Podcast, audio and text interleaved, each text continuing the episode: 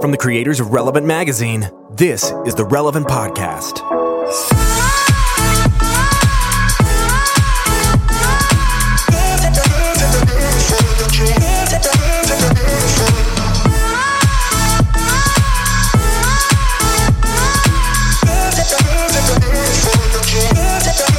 It's the week of Friday, January 22nd, 2016, and it's the Relevant Podcast. I'm your host, Cameron Strang, and this week's show is brought to you by Qalo, uh, the makers of functional wedding bands for the active lifestyle. It's those. Oh, Qalo, not J Lo. I thought, well, what a sponsor that is. Uh, yeah, Qalo. they've been on the show before. They uh, they're the makers of the silicone wedding rings. no, yes, the the the kind of rubber, well, silicone, uh, hypoallergenic medical grade silicone. yeah. How do you spell it? Q? is it- Q A L O. That's right. Yeah. Qalo was started by two guys who loved their wives and loved showing off that they were married, but got tired of taking off the rings when they were like surfing and rock climbing and lifting weights and working with their hands. So they came up with a solution: the silicone wedding ring, and uh, it's a comfortable alternative to tr- traditional metal wedding bands. Now I'll tell you, you know who this would be perfect for is Jimmy Fallon. well, Jimmy Fallon or Joy. You can't see her, but she is about to get married and is right in front of a treadmill. It seems like no one is more apt to get some sort of wedding ring to, for the physical demands of her life than Joy. I know. So yeah, they make them for women too, right? Yeah, well, I mean, they're I mean, it's a rings. circle. It's a circle. Well, I, I, think it's just a want to make unisex sure. circle. Yeah, lady fingers, gentleman fingers. Uh, just in time for Valentine's Day, Qalo has released customizable rings. You can engrave the inside of your Qalo ring with a word or a date that means something special to you or your spouse. Valentine's Day is only a few weeks away, and a customized Qalo ring is the perfect gift. Qalo rings start at just $15.99. So go to uh, www.qalo.com, qalo.com, and use the discount code RELEVANT at checkout to get 15% off your order. That's a pretty great discount. Yeah, totally. Yeah. Today is a special day because it's a certain producer's 29th birthday. Happy birthday, Chad. Yeah. Our very own Jeremiah Dunlap. His br- uh, right on time. Happy Look at that. 29th. brother Seth here. and Yeah. the entire staff just walked in with a wedding Who are all cake. the other people? And Why what- are all my friends here? And what you don't know is that Seth is actually the best of all the Dunlaps. Oh, There's, There's man. 10 to choose from, and Yeah. Seth is the number one. Anyway, Thank- Seth, you want to come over? oh no! it says seven on the cake.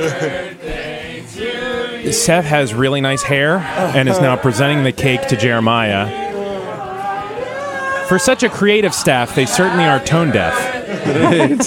and Jeremiah just did a very spitty uh, Very. blowing out Why of is the number candle. seven on there? Why? Seven is the perfect completion number of the Lord. So we got that. and you were also you were also seven years old whenever I was born. So Oh, it's so your best year. it So, comes so, back yeah, to his, Seth. his best moment All happened about at age Seth. seven. Wow! Yeah. Thank you guys. Happy was- seventh birthday, Jeremiah. Happy seventh birthday. That was great. Thank you to all my friends who showed up. Bye, Seth. Thanks for looking so good, man. Wow, Seth. Gosh, what a good-looking guy, right? Real handsome brother. It- Man, it- it- what's shocking to me is that you guys are related because he's so much better looking. And he's so funny and he's so smart. Right. This is the best birthday. Thanks, guys. Happy 29th. See, it is. It is just yeah, baffling. My mom did genetics always- are weird. she always said that he was her reward for raising me. So, Oh, oh. so got some, we, got, we got a deep well to jump into if you guys want Yeah, to. you doing it's funny. It's funny when your friends say it in jest. When your mother says it for real, it, it hurts. yeah. That's Right. great. Just stings. Fantastic. While we're, while we're on Jeremiah, can Sure. we talk a little bit about how Are we on he- Jeremiah? I mean, we're, we're really talking. I mean, it's it's my day, Cameron. Let me have it. well, he looks like Steve Zissou today. I just have a red hat and a beard, and I sailed here in that striped shirt. No, yeah, you got the sailor striped big shirt on, and you have kind of a peacoat thing going on. That's right. Uh, well, like I said, I'm your host, Cameron, and uh, here with me in our Orlando studio, uh, Eddie Big Cat Kaufholz. Damn, it's nice to see you, pal. Over there in the ones and twos, our illustrious producer, Jeremiah Dunlap. Great to be here. On the Skype line from Loverland, Virginia, Jesse Carey. Hello, hello. And all the way from Portland, Oregon, Joy Eggerichs. Present. Our grandmother. Burn. Well, we have a great show in store for you today. Coming up later, uh, Mute Math joins us. They have a phenomenal new album out. Uh, it's called Vitals, and they join us to talk us through uh, a few of their favorite tracks and tell us kind of the story behind the songs. Uh, also coming up, uh, this is heavy hitting stuff. Over the new year, there was a, a Christian conference called Urbana. It's Yeah. a missions conference. Yeah. And uh, one of the people who spoke was Michelle Higgins, and she talked about the importance of Black Lives Matter uh, for all Christians. And it was um, a powerful talk and caught a bit of flack and ha- stirred up some controversy about some things she said. And um, we, we did a piece with her on the website uh, this week, and we have her here on the podcast today. So that's coming up later Cool. as well. But you know, the most powerful thing that's going to happen on the show today already happened, and that is my surprise birthday party, which was the only surprise birthday party I've ever had. That, that three minutes just then? That's the most anyone's ever celebrated me. Kind of a bummer backstory. Happy birthday to me. Yeah, when we peel the onion of Jeremiah, it's all kind of sad. I don't think I've had a surprise It just party. keeps getting more bitter. But I got a hot brother. Very Operation very- Hot Brother. Very Yeah. attractive. Yeah. Speaking of hot brothers, Joy, is uh, all your, your wedding plans good? Are your- Yes, yeah. Both my brothers are ushers. For new listeners, Joy, uh, our very own Joy Eggerichs, is getting married next month in Portland, and uh, month from today. Jesse and Eddie are emceeing the reception, I and uh, we're all go- we're all going, and we're all very excited. I, I just my only request is that uh, Eddie and I's MC session is recorded, and the highlights will be made available to people who want to hear. Because I know there's a lot of time. Uh, you know, I've, I've hired a small staff of joke writers. I've Yeah. already fired most of them. Oh, yeah. uh, because they're not they're not being edgy enough. I told them keep it dark, keep it edgy. You know, I com- good comedy offends is what I told them. Now, listen, They just don't understand that. Jesse and I have a question for you, Joy, about this. And the Yes. question generally, as we're thinking about writing introductions for your uh, for your wedding party, Yeah. how far is too far? I think that's the question. like, what what might be some areas that we may not want to walk into? You know, I really feel like uh, you can't go too far since it was my father that requested you guys to be here. So if you do anything out of line, we'll just blame him. Uh, but I mean, like, like don't make light of like Uncle Bernie's raging alcoholism. Well, Yeah. well, Well, I've already Uncle I've Bernie- already That's just hilarious. I've already requested, uh, you know, in-depth profiles of each one of Joy's extended family members. Yeah. uh, including a lot of dark baggage that uh, they don't want out there. Because I feel like, look, this is time. People are getting loose. People, you know, are together. This is a good time to make light of it. Yeah. And I also got some pressing social issues that I'm rounding into the comedy routine Yeah. because that's what people want to hear at a wedding reception. Yeah, we're already and he's going to talk about the guys in the mines, right? Totally, Yes. it's going to be. Yeah. Hey, everybody! You know what? We're gonna uh, we're gonna turn off the dance floor for a second. Let's head back to the tables. Jesse and I have a couple things that we need to bring your to your attention. The first, So how about these Chilean miners? Do you guys hear about this? you got the Chilean miners? So we're going topical. Thirty-three people uh, just uh, doing their job and get Okay, left. let's not go down there Oh, I right see. Okay. we found we found the line. We found the line. There it is. Okay, okay. Um, Guys, before we get too much deeper into this podcast today, uh, I wanted to address something that's uh, been on my mind. We're that here. uh, I feel like this is the perfect forum to, to discuss publicly. Yeah, we're all present right now, buddy. Hey, I need to get it off my chest. I need to put it out there. I need people to be made aware. Hey, this going? I'm so nervous right now. this is a safe place, Jess. Do what So gotta do. I've been on, I've been on, you know, the old Facebook, scrolling around, seeing what's going on in my friends' lives and what have you. Sure. Uh, and I've noticed a very disturbing trend I'm here. Oh wow. that needs to end today. What? And I'm warning you, anyone who perpetuates this, friend, this is your your warning. I'm publicly putting out there. I'm defriending you. Are you? Wow. are- Do you know if any of us have done it? I I don't know. I I, I I'm not. I haven't started. You know, naming names yet. But I'm just warning you. Today it stops. Okay. I'm ready. I'll do whatever you ask. I think. Whoever keeps sharing and liking quote unquote comedy videos, vines from the Property Brothers need to stop. what are you talking about? Okay, you have a very different friend group than I do. Yeah, this is like deep. What? Are I you don't know. I don't know who is doing this, but evidently one of the pr- HGTV's Property Brothers has tried to leverage his celebrity into, into becoming a Vine star. Is he- and is posting a series of anti-comedy videos It's on the Facebook. it's the hammer one. The ha- the guy with the Long flop, hair- floppier hair. Long hair. Yeah, the guy who does the work, not the guy who just kind of Yeah. goes shopping for houses. Mm-hmm. The guy Yeah. who works. Yeah, it's yeah. him. He's trying to be funny. Oh no. And now I I assume it's not what you would think is funny, Jess. Let, let me ask you this, Eddie. Let me. Does this sound like a funny scenario that you want to see auto playing in your Facebook feed? Okay. And this has happened multiple times to me. Uh, I'm scrolling down. Drew Scott. This is not. Please don't leave your dog at a house showing. And he he's he's showing the house, and he walks in the bathroom, and the dog is in there in the bathroom, standing up at the mirror. Ha ha ha! Hilarious. Well, but what's the dog doing in that bathroom, Jess? That's so crazy. Why would he even be in a bathroom, buddy? I've gone down the Drew Scott Vine rabbit hole pretty deep the last couple Oh days. Oh my! I just wa- See, see, It's working. Why is that dog in the bathroom? Joy, stop watching it. on his head. That is so silly. Joy, Oh, if, if you like that video, I'm telling you right now, I'm unfriending you.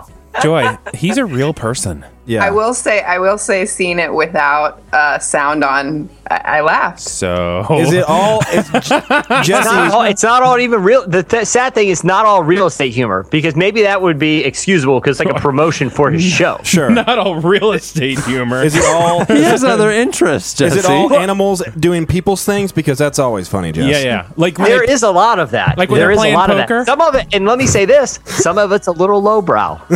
like what- Really? Some of it's surprisingly lowbrow for an HGTV star. well, he's. Canadian. He's trying to get edgy, is what he's trying to do. He's trying to get edgy, but let me ask you: like, one, he's impersonating the dog. Right. So he like, you know, the dog catches something, he catches in his mouth. You know, it, sh- it cuts back and forth to the dog doing stuff, Drew Scott doing stuff. All of a sudden, it shows the dog doing his business in the yard, and then it show the next shot is Drew Scott getting led away from a police officer from a yard because he didn't have pants on. Hilarious. What, what are we in third grade here? what what would be highbrow dog humor though?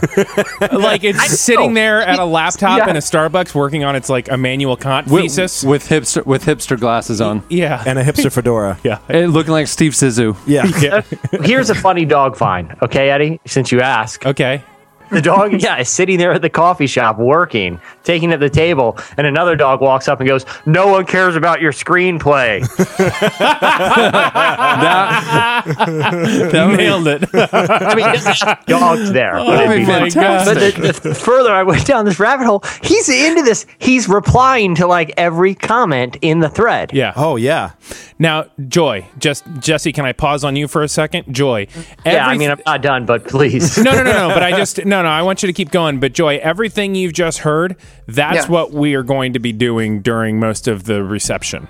Exactly. And these are the conversations that are going to be having the morning after. I think you guys should actually, you should come up with like a duo, like the Something Brothers, or like uh, a name for yourselves. Oh, that's a good. That might be a question of the week. Yeah. Uh, we, we should Yeah. crowdsource our name. the name of our comedy duo. Jesse. I mean, that's what my that's that's how I got my hashtag for the wedding with someone from Relevant, and people are like, "That's the best hashtag." Well, that's how like, Cameron got the name for his son. So I think none of you can top him. Yeah, yeah, that's actually true. And so then it'll be like, all right, everybody raise a glass. Jesse, any more thoughts on dogs?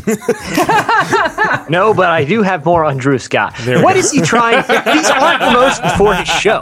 Is what I'm trying to say. Jesse, he's trying to expand his brand beyond just that one show franchise or the 18 variations that HG keeps spinning out at us. That are all fake. But that's the problem. That's the problem. He's getting greedy. Oh, he's oh. getting greedy. So you think you think once you hit fame for something, stay in your lane and only be known for that forever. So if you're like the singer of a pop punk band, you should never produce a podcast later on in your life. No, You can't what I'm jump saying, lanes. Right. What, what, I, what I'm saying is like it's okay to test the waters. Mm-hmm. all right. He is. But like sometimes it's just not okay. Like his New Year's Eve one. Okay. He's there. He's ha- evidently having a party at his house. And this is the level of humor I'm talking about here. It's like he has children writing these. Like so Gosh. no, no. Listen, and you tell me if this is if this is the type of joke an adult man who has a TV show should be making on the internet. Okay, Sure. So everyone's celebrating New Year's. It, it cuts away to his face.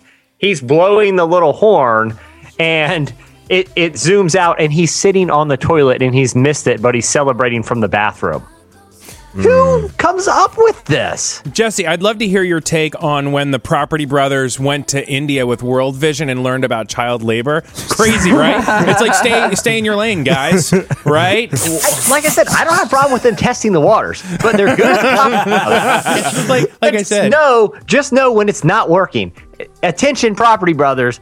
The Vine comedian route isn't working. Right. I would watch another if if they did another spinoff, or maybe you partnered with a new set of twins. Yeah, or they go and they start to support charity water and build clean wells all around the world, right? Yeah, their that too. But even the dog thing. Certain yeah, but how about the, what if they did a doghouse episode, huh?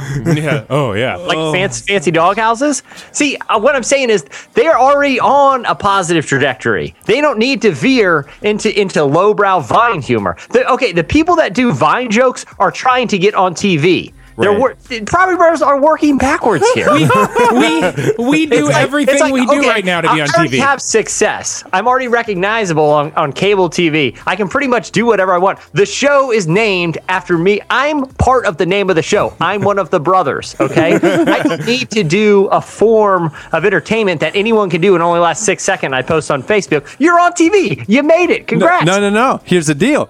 His brother's not in it. So this is his thing. Oh, this is the Mary-Kate and Ashley split. See, this maybe- is property brother. it's the beginning Yeah. of the end. It's the beginning of the Olsen twins franchise. split. Oh, he's gonna go. One of them's gonna, he's gonna go star in weeds Well, and be all edgy and And one's going to be a fashion designer. yeah. Well, they were conjoined and they had surgery to split them up. You're you're Yeah, right, Cameron. that's They're it. trying to make separate identities. He's like, I'm the funny guy. I'm funny and whatever, Yeah. and he's stuffy. Right. He, it's like, yeah, he's. But it never works they because ha- they know what the other one's thinking, and so they're always able to communicate. because they're cojoined n- neurologically still. Yeah. Yeah. Here- oh, here's another. Here's another. You know, hilarious zinger. That this one even doesn't even make any sense. He invites his new girlfriend over. she wanders into the bathroom. He comes in. He like, uh, you know, comes out with a bottle of wine. Hey, what's going on? And she's sitting there sniffing his deodorant. What does that even mean? You're right. That's just weird. Yeah, weird scenarios that I don't want to see. And you're ruining the Property Brothers for me. Because now when I see Property Brothers, I'm not thinking, man, this guy's real estate savvy and this guy knows manual labor. You know? Now I'm thinking, what kind of terrible jokes is running through that man's head right now? Like, on TV, he's like, he's using like a, a, a reclaimed beam to fashion a cool mantle. But all I'm thinking is he's making a poop joke up there. yeah, but Edgy Carrie, let me ask you something. Like the only what. What, I mean, it's hilarious, right? Because what are the chances that during his vine she walks in and she's smelling his deodorant? right? What are the chances? Right? You capture that. You got to share that with the world. me you're, ask- you're a Eddie, property this brother. is literally making our our Anne Hathaway rant look like nothing. no, no, no. This is it's all blown away. No, no, because because mine is a legitimate. Mine is Because legitimate. it's- Jesse, it- Jesse, because- these are actual people. Because no, because he's his is one legitimate person. because this has invaded his Facebook page, Right. And, This- and this Anne inco- Hathaway never has. This so. inconveniences his sweet little social Jesse, media life. my one takeaway from this is you just need better Facebook friends because I've Yeah. seen none of these videos. yeah. And I have some pretty terrible Facebook Here- friends. no, see, here's the thing: is Jesse started watching them, and then Facebook is like, "Ooh, he must like them," oh, and so yeah. then you're That's just it. getting them nonstop. That's what happens. Targeted marketing, man. That's your fault. You do, you like something, you watch it, and then all of a sudden, more of it is shown to you. And I, I I, don't have, want to. I have never. let, let me finish here. Listen, I understand. I, listen, I spent a lot of my life trying to figure out this Facebook algorithm. Okay, real, real talk. That's actually that's true. That's a big part of his job. I have never interacted with this. never. I have This, never. this was shared by by some friends. It's probably good I didn't see who did it because my opinion of them. No, it's not funny. No, I don't have to see it. Just stop. We can shut this property brother Vine madness down right now if everyone just stops watching it. right.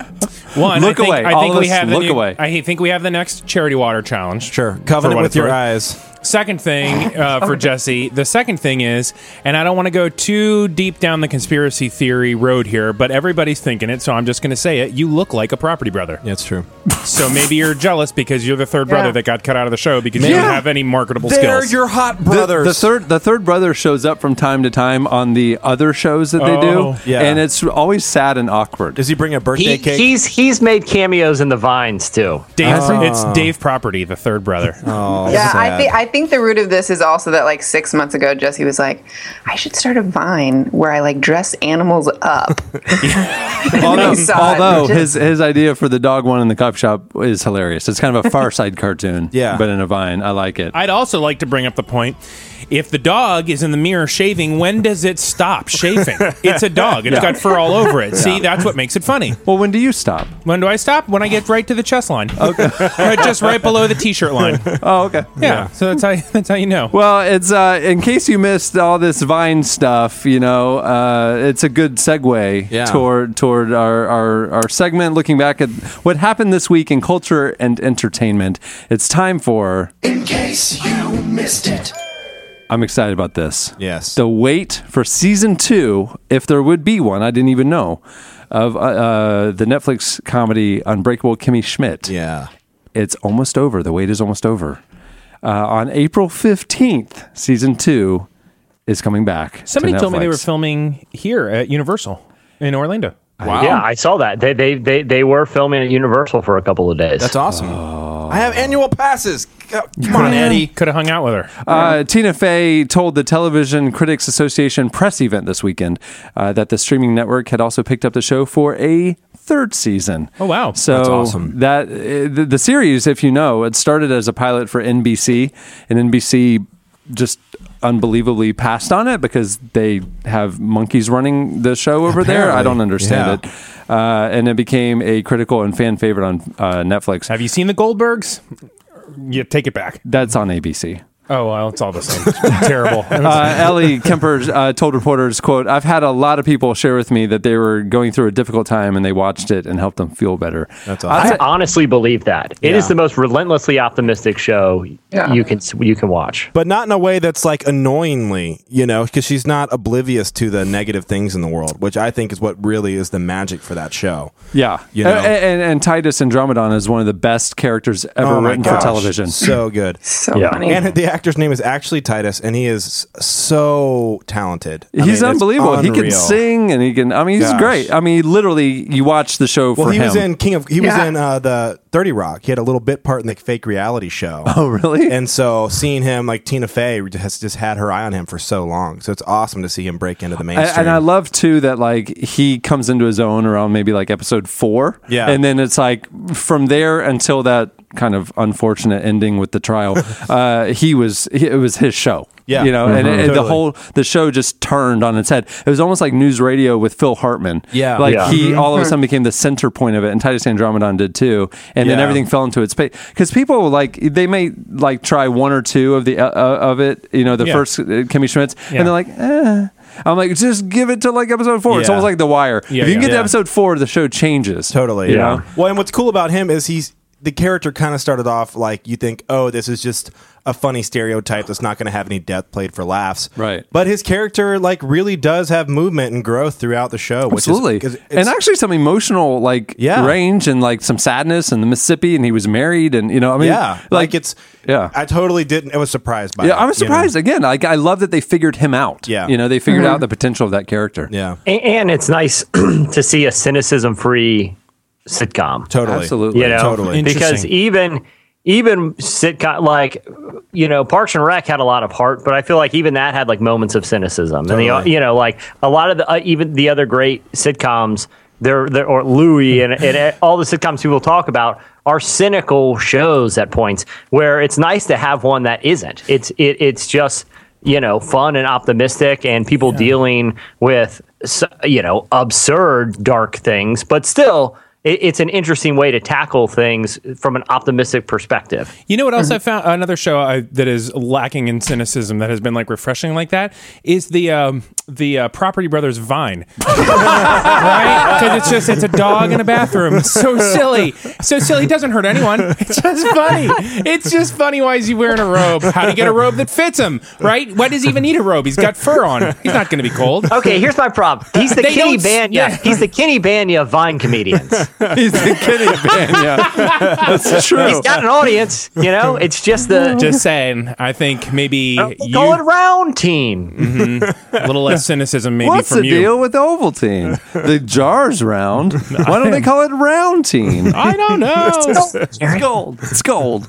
Um, well, also, in case you missed it, uh, in a stroke of pure and unadulterated brilliance, this week Jimmy Fallon did his best Bob Div- uh, Bob Dylan, which is always spot on, covering Drake's Hotline Bling.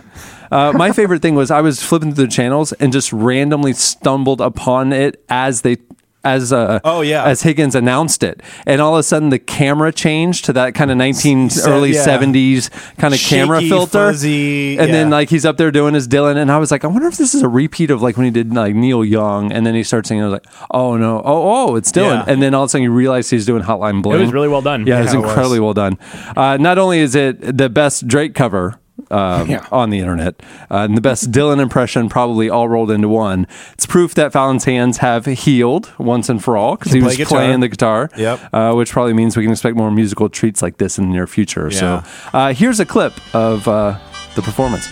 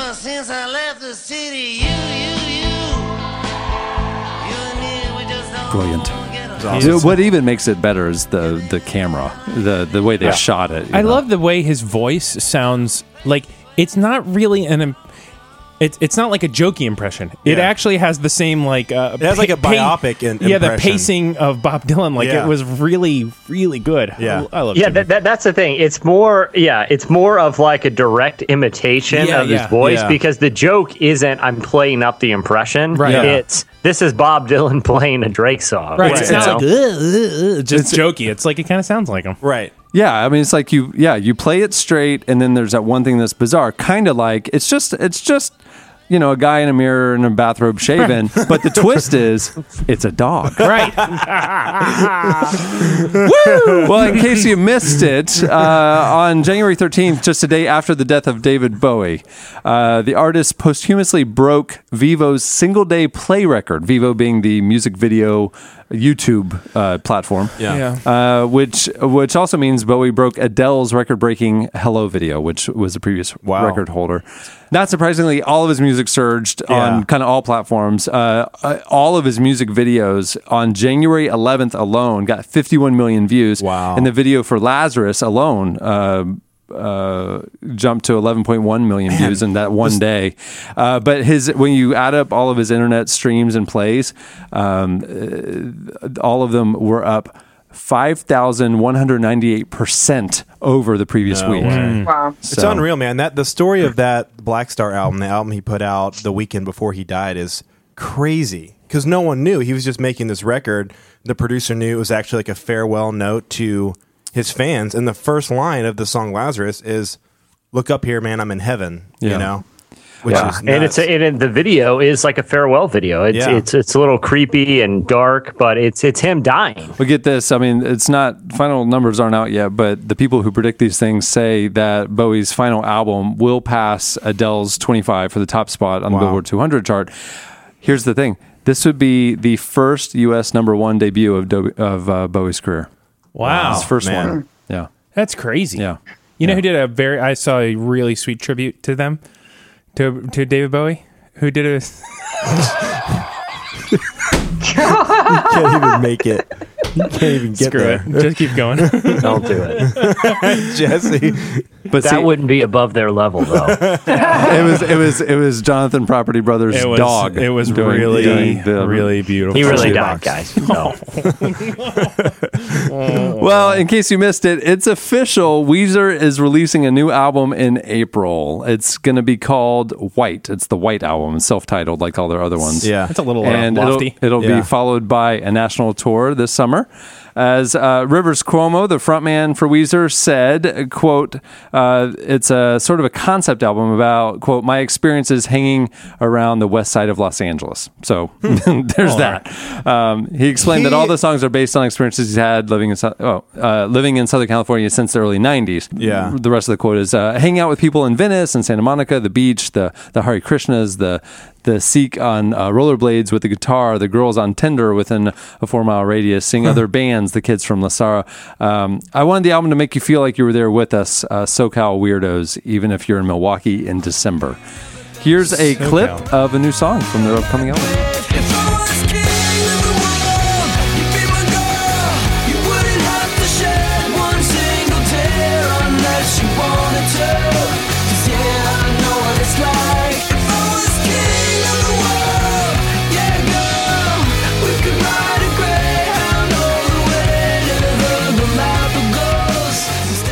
Well, sounds like Weezer. Yeah. Yep. Sounds kind of like the Green album. Hold on, where are we? I thought it was in SoCal for a second. I thought I, I thought I was in 1992. yeah. No, you're, you're in Milwaukee in December. I, I, Oh, I- yeah. everyone on staff, most people on staff, particularly editorial, know I'm a Weezer apologist, so I won't get into I, that. I can't Like, tell you how many hours of debate we've had in editorial meetings in the last two weeks about coverage of the upcoming Weezer album because several on staff uh, would feel that been there, done that with Weezer. Sure. And and another, uh, uh, there's a lot of bands of that era that it's like they are great for what they were, but it's like we don't really care about them 15 years later. And there's certain people in Virginia who were playing devil's advocate of said perspective and uh, strongly advocating for an immense amount of coverage. Immense. And you, I, yeah. I would say the amount of coverage we would give a band that we're interested in talking to. But a band that matters. sure. Yeah. yeah, but Like I audio will say again, we, we don't have to go in we don't have to go down this road again. Right. But Weezer was particularly influential to the bands that are very influential at the moment. And that's why I think they warrant, you know, Right. uh, cover more coverage than the average 15 year old band that's putting out a new You know who else was influential to bands that are now influential? I don't know, like the Eagles. Uh, Yep. You know, like soon. New Order. I don't know. I mean, there's just like all. There's a ton of old bands. Hey, if you want my new order connection, I can hook you up. All right. Well, in case you missed it, uh, Jesse, uh, what happened over on uh, relevantmagazine.com this week? Yeah, so there's a really interesting feature um, that is one of my kind of favorite things that we do. It's sort of the the paradigm challenging Yeah. uh, looks at a spiritual issue. What the, the, Uh, the definitive ranking of Christian hipster hats? or Yes. that that uh, Wednesday, that Hot Wednesday advice column. Yeah, exactly. like both, like both of those things that people should also go and read. Uh, but but this one uh, is called "Why I'm Not." Uh, quote desperate for God, uh, Hmm. and I think that you hear phrases like that a lot in uh, Uh, know, like an churches, in- like an Instagram Yeah. over a picture of a cat. Yeah, exactly. a, hilar- a hilarious Property Brothers vine. The Christian spin-off ones. Right. yeah. So, uh, but but I really like this article because it, it, it looks at you know a phrase that that leads to a deeper sort of thinking that God is something that we can't get enough of because sometimes he's withholding himself. And it challenges that idea. And this is one of my uh, favorite quotes from it. It's, it says we don't have to chase god because he's not running away from us. He is right here because the, um, the bible says i am always with you so a lot of it isn't about what we think God is trying to do by not being present in the way that we think he should. It's challenging our own perception of how we should see God working in our lives. So it's a really challenging piece. I think a lot of people are going to uh, enjoy it and enjoy the discussion that's happening uh, on the site and on Facebook. There you go. Well, go check that out. It's at relevantmagazine.com now. Uh, we publish a lot of stuff every day. You should you should read it. All right, that'll do it for. In case you missed it. All right, it's time for entertainment releases. Music coming out on Friday, January 29th. Bloc Party. Speaking of Weezer, no, they're not that old. No. Uh, Bloc Party's coming out with hymns, H Y M N S, like the Christian word. Yeah, that was our American Eagle uh, counterpart in music video. Was it really? Yeah, they played right before us. Oh my goodness. Great, great Al- connection with them. Also coming out, Money, all caps, with suicide songs. Yeah, all the good stuff. That's yeah. terrible. Sia is coming out with This Is Acting. I like all the stuff she's been doing lately. Yeah, I'm excited about she this just one. dropped an album recently, so it's pretty quick. Yeah. that's awesome. Yeah. And uh, Stars Go Dim is coming out with Stars Go Dim. And Passion is releasing Salvation's Tide is Rising. which I think is their first studio, like non-live album. So it's an actual all studio recordings of songs. Now that you say that, I've never heard Passion not do a live album. Yeah, they haven't done. This is their first one. This is the Wow. first time they've done it. It's Is cool. it good? Yeah, it is actually good. There you go.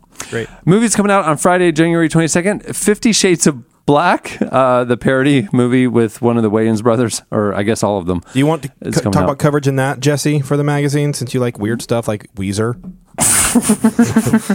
Uh, the Finest Hours is coming out that night. It's the uh, Casey Affleck is in it. Eric Bana. A lot of bad Boston accents. Bana. Uh, how do you say his Bana. name? Bana. Bana. Bana. See, when I see it, I hear Kenny Bania. Like whenever I see it, so Yeah. I say it wrong. Sorry. Chris Pine's in it.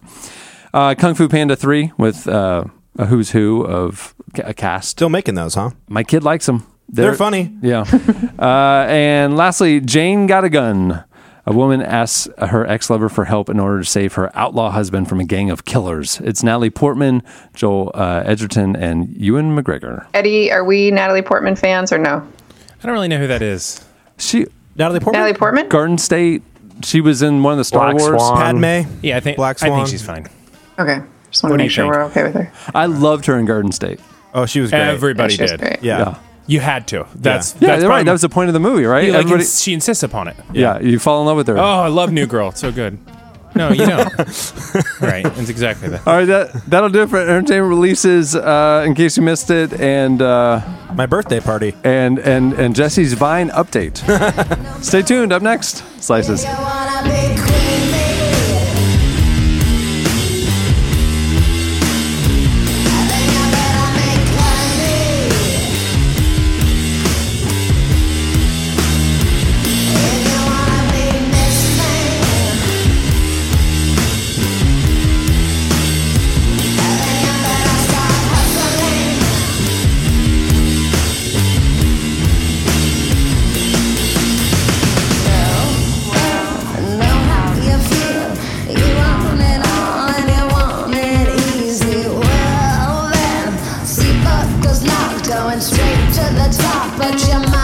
You're listening to Deap Vally. It's D E A P V A L L Y. Deap Vally. I get it. Just just for for SEO. Sure. I'm sure. Right. Uh, the song is Royal Jelly. At the beginning of the podcast, it was DJ Snake with uh, Middle. Love that song. Yeah. All right, it's time for slices. What do you have, Jesse? All right, so this is uh, an interesting bit of news about how they're going to measure how effective uh, TV shows are in terms of uh, engaging an audience and building an audience. So Nielsen, the TV ratings company, Right. has recently announced that they are partnering with Facebook to include comments made about their shows into the ratings algorithm. So they've already been doing this with Twitter. So like when someone has a theory about making a murderer or someone uh, wants to complain about how a show finale ended Right. they can go on twitter and they can gauge how they can sh- they can try to calculate how engaging a show is based on how many people are using twitter because uh, m- uh, how many people are talking about it on twitter because Twitter's public. You know, anyone Right. can go to the search or look at a hashtag. But Facebook has actually partnered with Nielsen and they're going to hand over data that is showing how people are talking about the shows they watch on TV. Um, they're not going to be associated with direct people, they're going to be kind of lumped. So it's kind of not giving away private stuff, but really it's it's using what you do to inform the creative industry process for TV shows. So it's kind of an interesting development because that's how they're going to start gauging how successful shows are, not just peop- how many people watch them.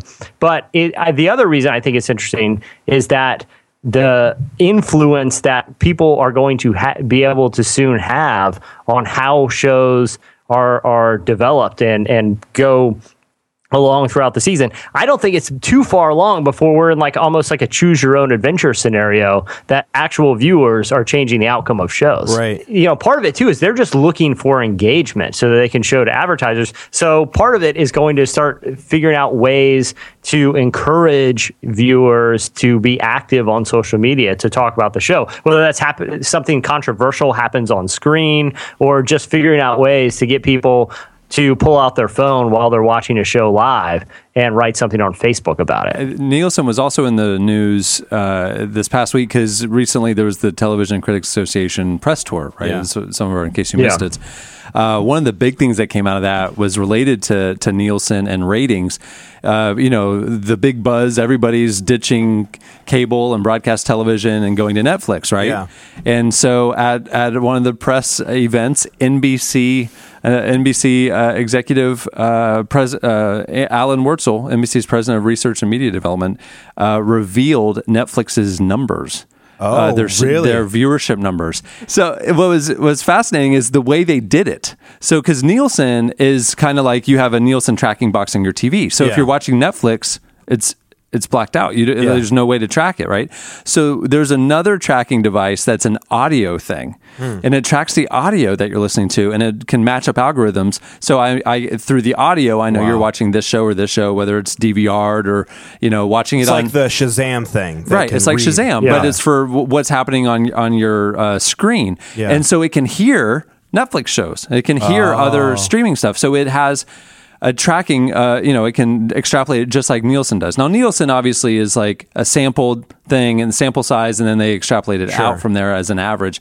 This is the same. It's only about 10 or 15000 homes. But based on that research nbc you know outed the fact that uh, this is what they said. Now now, Netflix obviously is disputing these numbers. Sure. But this is what they reported to reporters. NBC's guy said Jessica Jones averaged about 4.8 million views an episode. So that's, I mean, they're, they're huge breakout hit. Jessica Yeah. Jones.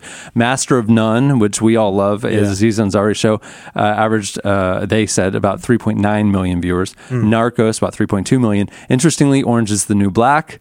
Um, and in its third season, uh, supposedly averaged only 644,000 viewers. Wow. And uh, here's by compare and contrast, The View averages 12 million viewers Yeah. every day. Right. So so it's like uh, NBC's point was uh, actually the quote that he said is like you know their data is proving that people are watching uh, linear television um, uh, as God intended. that linear TV is TV like God intended, Yeah. and that it's not going anywhere. So you investors don't need to be wary Right. and all this stuff. I mean, it was like obviously he had a motive for revealing these numbers. Now, Sure. obviously, Netflix has has come out and and said uh, he said this. So uh, chief, Netflix chief executive Reed Hastings.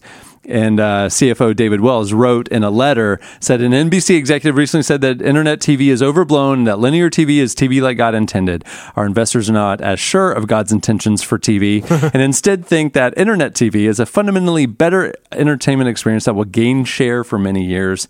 Uh, so obviously, the line has been or the gauntlet's been thrown down, and I think it's in- interesting. Like nobody knows, nobody knows how to track all this. So That's the thing. It feels a lot like when the music industry crumbled. Yeah. When it went from records to streams. Yeah. In the very beginning, the music industry was like, oh, this Napster thing, this will never catch on. CDs are the way to listen to music. Vinyl's dead. Cassettes are dead. Don't worry. Well, interesting. I mean, what I'm interested in this, but aside from this whole Netflix and Facebook thing changing the writing, Right. I mean, to me, it's more the way that they're uh, what the the old model was viewership e- equated impact. Yeah. and Yeah. now. It's not. I mean, maybe maybe a, an incredibly influential show. They're gauging what people are talking about. Yeah. they're gauging Yeah. the water cooler. Yeah. And that's so interesting to me It now. is. Like it's like it's about influence, not necessarily raw numbers. Well, well, the, the profit model of Netflix, it, you know, obviously isn't based on advertising. Like with, with traditional TV, advertisers want their product in front of as many people as possible so that they can get their message across. Netflix just wants you to keep subscribing. So they're going to throw a lot of noodles at the wall and they don't even, they just need one to stick for you as a subscriber, not even for the massive. The masses. That's why they have such a, a you know variety of original programming, but also uh, shows from all different kinds of networks because they just want to get you to keep subscribing. Right. And, and it's different than the TV model where they want a mass of viewers to watch one thing at one time. Well, I'll tell you, it's worked for me. I mean, I got Netflix back way back in the day because I wanted to have movies and stuff streamable. But now the reason I watch it is because of the original content. Yeah, their, like just their having- catalog outside that is you know lacking. Yeah. Uh, they- they're great at documentaries and they have Yeah. great original stuff. Yeah, and so that's why I've kept it. yeah, I You know? Uh, what, what's interesting also, I don't, I mean, they don't have numbers for this, but uh, the Netflix executive said that that awful, like zero percent Rotten Tomatoes rated uh, the uh, the Adam Sandler film, The Ridiculous yeah. Six, Yeah. was viewed more in its first month on Netflix than any other movie in Netflix history. I watched it out of, out, of, out of curiosity, just Was because it it's a, Was it as bad as they say? yes, it Yeah, absolutely and, was. uh, uh, that movie was part of the Sony hack when all the emails got got because Sony was considering it, Paramount was considering Yeah. it, and uh, this uh, a a female Sony executive sent an email to Adam Sandler talking about the deplorable depiction of women in the film and that Yeah. they needed to significantly reworked the female roles Yeah. and he refused and that was why Sony passed on it yeah, Yeah. It well, was- they, they had people walk off the set of that film. Like Well, the- Native American actors. the diversity guy, the diversity editor or whatever, the the person who's supposed to uh, oversee the diversity stuff walked off as a yeah, as well as Yeah. a lot of the extras and actors. and it was just a bad movie. Yeah. like on Yeah. top of all that, the movie was just terrible. But I watched it out of curiosity Yeah. because of all the bad buzz around it. Like you Adam know? Sandler's The Room. Yeah, it totally is. The worst movie you Just- could make. yeah. But now I got to watch it. The Yeah. human centipede. Yeah, totally. Yeah. Fascinating. Well, there you go. Well, I have no segue for this. Uh, what do you have, Eddie? Uh, so we are in political season, and I was just thinking about my own lack of awareness about. I was watching, uh, well, both Republican and Democratic debates these last weeks, and there were things that they were talking about that I just was not aware of, and so I realized that before I actually vote, I'm going to need to get educated. Uh, this was something that was brought up in a recent study by the American Council of Trustees and Alumni. I have no idea who that is. I'm sure they're lovely. I didn't have time to click on that link. Probably all actors. I can't be bo- Universities. I can't be Right. bothered with Trustees that. and alumni. Sure. They did a uh, a uh, study of a thousand grad students to see how educated they were on basic issues. Now, I when I originally thought of this slice, I was going to bring the stu- the the uh, the quiz to us to see how we did, but then I just decided we'd all probably either embarrass ourselves um, or just embarrass me. So I'll just tell you the results um, and leave the most shocking. So he just result. emailed it over to one of the property brothers. to see Yeah, what- He made a hilarious find. It's just a bunch of kittens sitting around. He reads the about it. quiz. Get this. to a dog. It said of the of the thousand interviewed, only twenty eight point four percent could identify James Madison as the f- as the father of the Constitution. Hmm. Um, forty percent didn't know Congress could declare war, and uh, sixty percent were completely clueless about how a constitutional amendment is ratified. Now, I read that, and to be completely honest, I was like, don't know that I could walk you through like every. So I realized, like, I I've never had mm, Capitol I had- Hill, I had- it's well, a I've never seen that Capitol show. Bill. What is that show? You've never seen Schoolhouse Schoolhouse, Rock. Rock? I've never seen Schoolhouse. I mean, I've seen like We clips of the it. people. Do you know that one? no, I've never. I've only ever heard people reference it this way. So this was like a show that talked about politics, or Well, other stuff? Schoolhouse No, Rock it's- was an educational, like Saturday morning cartoon. They, I mean, it, it wasn't about politics. It was about you know topics, science or history or the legislative process. Yeah, they use witchcraft. I couldn't watch it. Here's a bill. This will teach you. Woo, you sure gotta climb a lot of steps to get to this Capitol building here in Washington. Well, I wonder who that sad little scrap of paper is. I'm just a bill. Yes, I'm only a bill. And I'm sitting here on Capitol Hill. Well, it's a long, long journey to the capital city. It's a long, long wait while I'm sitting in committee. But I know I'll be a law someday. At least I hope and pray that I will. But today I am still just a bill. Hmm. Gee, Bill, you certainly have a lot of patience. This is how we all learned about Well, politics. sixty percent of recent grads have never seen that cartoon. Um, it said also that one thousand one hundred liberal arts colleges and universities they surveyed, and just eighteen percent of them require even a single course in American history uh, or government. What about colleges? Eighteen percent require in a general ed history. Yeah, course, Only 18%? less one less than one out of five. Right. Like so basically you can get through and I was thinking about it.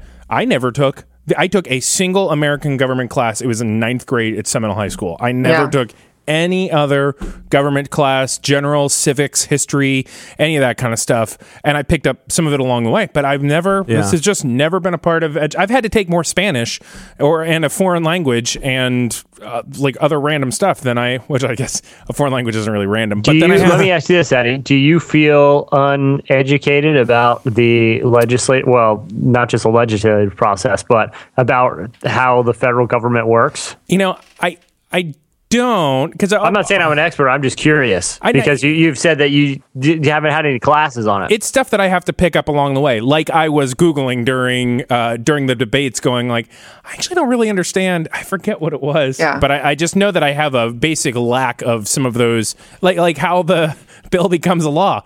It's like I, I mean, I may, maybe I could hum Well, part of that song now. There's two more minutes of that, right. which he starts the long process. Yeah. well, well, it's like when right now he's just uh, in committee. Yeah, yeah. I don't really know what happens a next. candidate was asked. Uh, yeah, I won't. You don't have to name names, but was asked about the nuclear triad uh, in one, uh, you know, debate. Nuclear. And cl- That's and, and clearly they didn't know what that was and so just answered like kind of an un, they just started talking about a semi unrelated issue.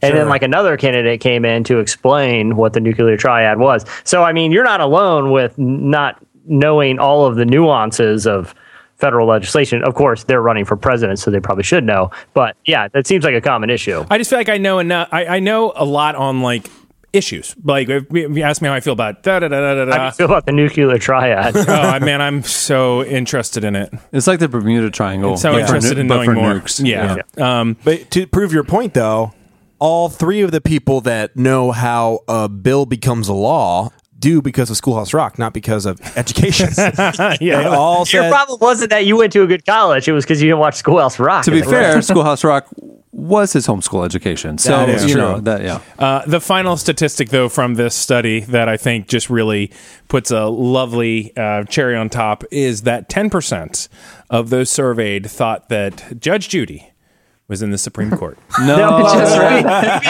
fair, though, to be fair, the survey didn't say, "Do you think Judge Judy's on the Supreme Court?" What did it say? It said it used her real name. It said something about like identify which one of these is not on the Supreme Court, Mm-hmm. and it used like Judy or Judith, whatever her last name is. So it wasn't like Judge. I it, it wasn't that college. I guess I'm, I can- I'm, I'm, I'm saying they misidentified a member of the Supreme Court, but it's not like they were like, you know, that lady that I watched settle that dispute over the fender bender, or you know, Funny. the person that walked out on the date and left his girl ex girlfriend with the with the bill and got all sassy with him. That's the Supreme Court I'm watching. It wasn't that. It was that they used her full name, which I don't even know. It's Judith something, and Schleinman or misidentified her as a member of Supreme Court on a list of people. So it's still they aren't they don't know the members of the Supreme Court, but it's not as bad as they're presenting it to be. Can anyone name any members of the Supreme Court? well, Chief Justice John Roberts. Of And course, then obviously, John Roberts. Clarence- Clarence Thomas. Clarence obviously, Thomas. obviously, Clarence number two. There's the short lady with the The ponytail. old, the old lady. Margaret Feinberg. Um, What's there's her, uh, I think um, yeah, there's a guy that was really into uh, Republican stuff. Sure. Then the other, the, the, the, karate, the karate dude. Yeah, Mm-hmm. uh, Rick Warren. Rick Warren, Rick Warren sounds right. I don't know why, but that one clicks. Yeah, So yeah, we're all. I'm just thinking of people that that The, uh, Sca- Sca- Scalia. Scalia. Anthony Yeah. Scalia. Ruth Bader Ginsburg. There's the She's the Ruth old lady. Ginsburg. That's Yeah. the one. That there's the Margaret. Latina. I was close. There's the Latina uh, woman. the- I think the Mindy first, Dunlap. Yes. that was your wife. Yes. Yeah. Um, I think one of your brothers. Jeremiah. Well, at this one of them has to so be. So yeah, we are good. I think we're fine. So, what would be an acceptable percentage of people that actually read the question the right way, Jesse? That are like, okay, seven percent of people thought that Judge Judith Schleinlin or whatever. I mean, that's still. I, I feel I still well. That's really funny that I say that because I was unable. I just called one of the Supreme Court justices a lady, older lady with a ponytail. So Right. So anyway, that's it. This political season, your vote matters, even though you don't have any idea what you're voting for. I'm talking to myself. I think I'd like to wrap up my slice by encouraging everyone to watch The West Wing Yes. uh, before the election. Vote for Jed. I feel like I learned a lot about politics. that, and wrestling. you'll you'll know everything you need to know. yeah. You know how a bill is ratified if you watch The West Wing. it's on. Yeah, it's on Netflix. Just watch through it all. Bartlet Yeezy 2016. Yeah. I would vote for that Yeah. just to see it happen. Yep. All right, what do you have, Joy? Well, it's just it's equal with the last two, Sure. um, if not more, uh, more important. equal. Oh, okay, more more important. Yeah, probably more important. Um, and I, I picked it A because I like to stay on the McDonald's beat. Oh yeah, this is what you need. This is your job. Yes. Basically. I I talk have about to for- emojis. Where you're going on your honeymoon. for the people, Mm-hmm. um, and also because it's our Jeremiah's you know birthday, and we know he has a deep seated past of embezzlement from McDonald's. So I felt like it was appropriate. Question. You Yeah. eat, you eat like are you eating a lot of McDonald's right now? I mean, like like currently, or are you like trying to get in She tip top had shape she for had the an wedding? egg McMuffin Wedding for bite. breakfast. Literally has McDonald's, So- and it's not even a prop. so you're My- not that's my last bite. Oh. Hashtag body by Ronald. so you're not you're not really trying to get in tip top shape for your wedding and stuff. How do you know? She's just drinking I mean, black that's a that's a full meal. I've got my meat, cheese, egg, black coffee and wh- how many? What do you got? What are, what are you eating there? Cheeseburger and an egg McMuffin. an egg white delight. They're, Oh yeah, they're There what do you got? options. Sure, you're 200 fine. calories there. You're fine. Yeah, you're great. good. I, s- I sub sausage for the ham. There you go. See? Yeah. Oh, well, that makes the difference. Yeah. I would also encourage you. Little more protein. I know a lot of people try to get in tip top shape for the wedding. Mm-hmm. I would encourage you to go the other way. Yeah, get And fatter. everybody, just don't do your hair that well. for the rest of your life, you feel better about yourself. Right, because everybody looks at your wedding picture and then looks at you standing there Yeah. in your own living room, and you're like, you actually have aged amazingly. You look Because everybody looks at it and is just like, oh, that was me. I look, look how beautiful my I was at 25, and just Yeah. now I'm Yeah. like old. No, now you look back at the picture and you just go, It's brilliant. I've, Yeah, I'm like I feel fine like it wine. fits with like my life motto of like under promising, over delivering. But like the under promising is my wedding photos. Sure. I like it. Yeah. That's a good I life like philosophy. you were exactly as you were intended Fail to early and be good late. So Amen. You can only go up. Just yeah. enjoy that McDonald's Yeah. and tell us what's yeah, going on. So it's your, Eddie, you're just about setting the bar very low from the outside. So every just- year, you're yeah. pleasantly surprised just- with how life is turning out. look at me. Exactly. Look at us. Look at me. I'm not in prison. I don't eat Stop. McDonald's for every meal. So there's that. I have combed my hair. I have brushed. You'll notice I have a treadmill behind me, so I eat my McDonald's. I get on the treadmill. It's perfect balance. We're a fairly pro McDonald's show, and I'm glad you brought this Yeah. slice. Yes. Yeah, well, thank you. So, anyways, as you know, I start out with a question. So, I want to ask you guys if you could create your own uh, McDonald food item or an amendment to a current food item, what would that be? Yes, yes, yes. Oh, this is a great question. I would. I mean, honestly, a great veggie burger, something really good, like hmm. a good vegan vegetarian option. Not that I'm No. like itching to eat at McDonald's, but like, but like you can pretty much just order fries there if you're. Yeah, yeah. But I feel like Actually, they would they do a good. They would do a good job with that. Yeah, but salads are really boring. I, I, they played with this in some of their bistro-y ones and Yeah. some of the offshoot kind of funky McDonald's. But I think if they could develop a good quick serve pizza, I would be down. yeah, they did hmm. try that. and It's failed miserably. Yeah, 'cause there's I think actually the still three smell, McDonald's in the country It's, a two, it's contradictory smells. Oh, yeah. That's my guess. Interesting. yeah. As a McDonald's, you know. I But would. but, but, burger. but Pizza Hut had their little personal pan pizza. Hmm. Yeah. Why can't McDonald's have something that delicious and that qu- easy to serve? I mean, that's all. I mean, Pizza Uh, Hut is it churns because out it's hard two to eat in a car? I eat personal pan pizzas in a car. But I don't think that's a Hey. I will tell you from experience, it is not. It is not difficult. What is difficult is when you get the meal at the Pizza Hut drive-through with the personal pan pizza. They give you breadsticks with dipping marinara sauce, and the breadsticks are not good unless you dip it in the marinara. And then when I'm driving and I spill the marinara on my lap, it's not a good look. What they need there, Cameron, is not for McDonald's to do the pizzas. Right. It's like those KFC Taco Bells. They just need to combine their powers into Yep. one awesome drive-through. Because when I'm driving by one of those, it's like I don't even know what I'm hungry for, Yeah. but I'll figure something out. Hey, it's a KFC and a Taco Bell. They right got it here, all. right next to the office. Oh, we lo- got a combo uh, Taco Bell Pizza Hut. Long John Silver's in the root beer place. Yep. A&W. A&W. Yeah, that's amazing. I want some fish. I want some root beer. I can't Perfect. decide. So our takeaway is we want Pizza Hut. So, and Joy, to answer your question, essentially the combination we would like is all foods available at one time. Yeah. We Food want a court. food court. Yeah. Could you make yeah add a food court to their menu? Drive through food court, Joy. That's our answer. Okay, that's good. That's good. Okay.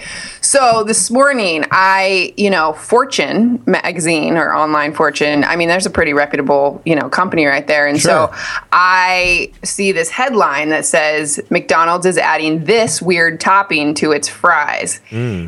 And all I see is a picture of French fries drizzled in white and dark chocolate. Whoa. Whoa. Okay. This is a good idea. Savory and sweet. So I see this and feel like it's from Fortune. I see I see the title, I see a picture. I don't really need to read the rest of the article. You got So- all the information you need. all the information I Quickly need. I- ascertain. you are far too busy Yeah. to read 300 additional You- words. d- good question or good comment, Jesse, because I was too busy. Why? Because I decided to go do some investigative reporting. I hopped in my car. I drove to McDonald's. I wanted to see if this Fortune article was true. Do you want to hear? I recorded me talking to the person in the window. Do you want? Do you want to hear it? This, this is Serial Season 3, ladies and gentlemen. Yes. Yes. Here we go. Here we go. Hold on. Take your order whenever you're ready. Hi, could I have a large black coffee and um, uh, egg white delight um, with sausage instead of ham?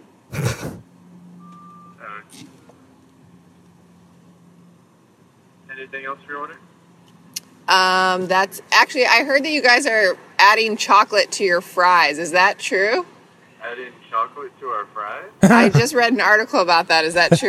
Do you know? Um, I haven't been informed of it, but who knows? I mean, it might be a new thing they start next month. okay. All right. Thank you. Okay. So then I asked somebody else. Hold on. Hold on. I love this. Have you heard about this thing that McDonald's is going to add chocolate to fries? Their fries? I haven't heard. anything. You haven't? All right. meeting today, so maybe we'll find out. All right. Oh, a oh. meeting today. Oh, now that's a twist. Well, well, well, let me ask you this, Troy. What's the real story? Well, so I'm thinking meeting later today. I'm going to circle back for lunch. I'm going to ask how the meeting went, if it's happening. So I get my food. I come back to my computer. I look gazing at this picture of French fries with chocolate. I scroll down, and it said the McChoco potato, which is what's, what it's called. uh, it will feature chocolate with cacao flavor and white milk chocolate. Sure. Uh, and it will be released only in Japan for a limited time. Yes. So for all of our Japanese listeners, you're welcome. That's a bummer. I thought it was going to be here. I would love those. Man, Joy, what a Joy, you know I you can think- make them. I, I can make a hamburger too, but I still want to see what McDonald's does with it. You uh, know, like you know, it's got, like a McDonald's fry you can't make. yeah. Yeah, no, you go get McDonald's fries and then you just Too put many, Hershey syrup Too on many it. steps. I'm not gonna. I mean, I do have my car Hershey's dispenser, so it's not that Car difficult Hershey's. for me. Troy, I think you need to go back and find out what, what this meeting's all about. and I think because you know my you know my hunch is she's she's about to know exactly what those French fries are about because someone's about to get transferred to Japan. no, no, I, I know, I know what that meeting's about. Uh, they're gonna show the receipts, and they're coming up short by about ten cents on every drive-through transaction, and they're trying to get to the bottom of it. And if anybody knows anything, I'll They, tell you uh, this: they will never get to the bottom of it till that person is on a podcast ten years later.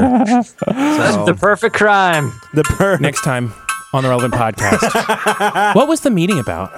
It's like I'm just really curious about like what are they doing in this meeting? I don't know. See you next time.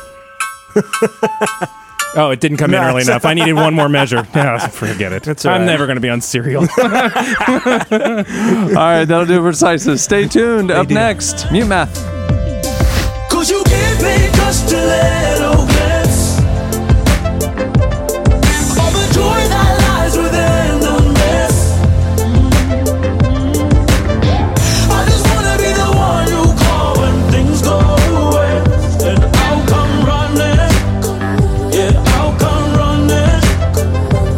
live in a complex world. Engaging the beauty, complexity, and brokenness in ourselves and in the people around us requires a new kind of education. One that is robustly Christian, deeply questioning, and profoundly human. If you're seeking to deepen your capacity as a therapist, pastor, artist, leader, or healer, the Seattle School of Theology and Psychology invites you to study at the intersection of text, soul, and culture. Learn more about the mission of the Seattle School and their graduate degrees in divinity, counseling psychology, and theology and culture at theseattleschool.edu.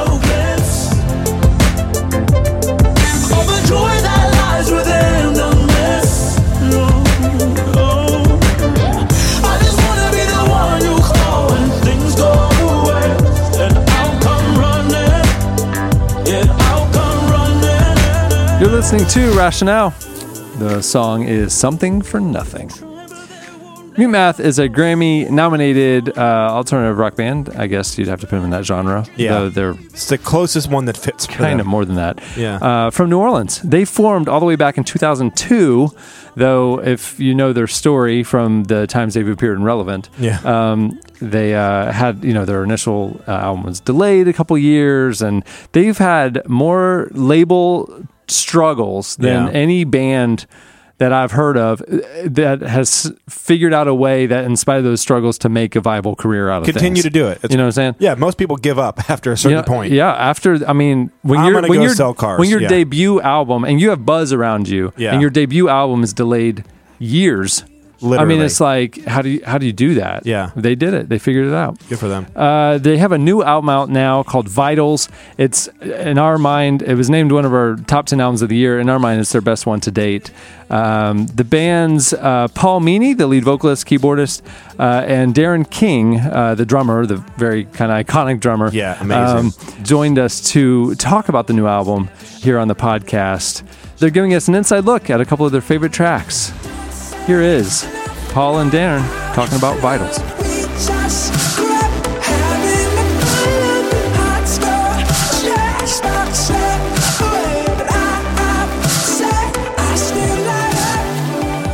we knew we just needed to take our time. You know, we were also at this this particular arc. You know, we're three records in. We were acknowledging that we had three paths that we normally create on, and, and you know, we were we were trying to push ourselves to come at it from different angles, and and and um, not just go, okay, well, this is this is the part where Roy comes in, he plays this, and then I'm going to sing this, and I, you know, I, you start feeling like after a few records, like, gosh, I always use these chords. I always always sing like that at this part and you know some of that's fine. You know it's what makes us who we are. But you know creatively you, you just want to you, find that balance of something that feels like the first time you're doing something because that's that's the spark that uh, makes it exciting.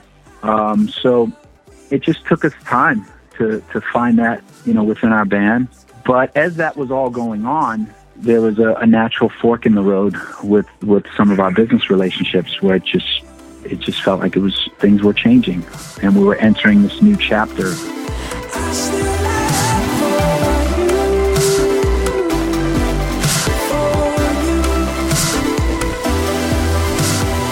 I feel like the, the, the brotherhood in our band and, and this this this dynamic that's kind of just been cultivated over the past ten years has become stronger. Uh, I, I feel like there's a there's a certain unsaid commitment within our band that I, I don't know. It, it was it's hard to articulate. as I'm thinking about it right now. Um, that that just felt like um, like like we believe there's still something special, you know, in in the, in the atmosphere for us to uncover. Um, and we just need to push. We need to we need to just push a little harder. Let's let's let's. It's not time to throw in the towel. Um, and and I'm and I'm glad we uncovered that for ourselves.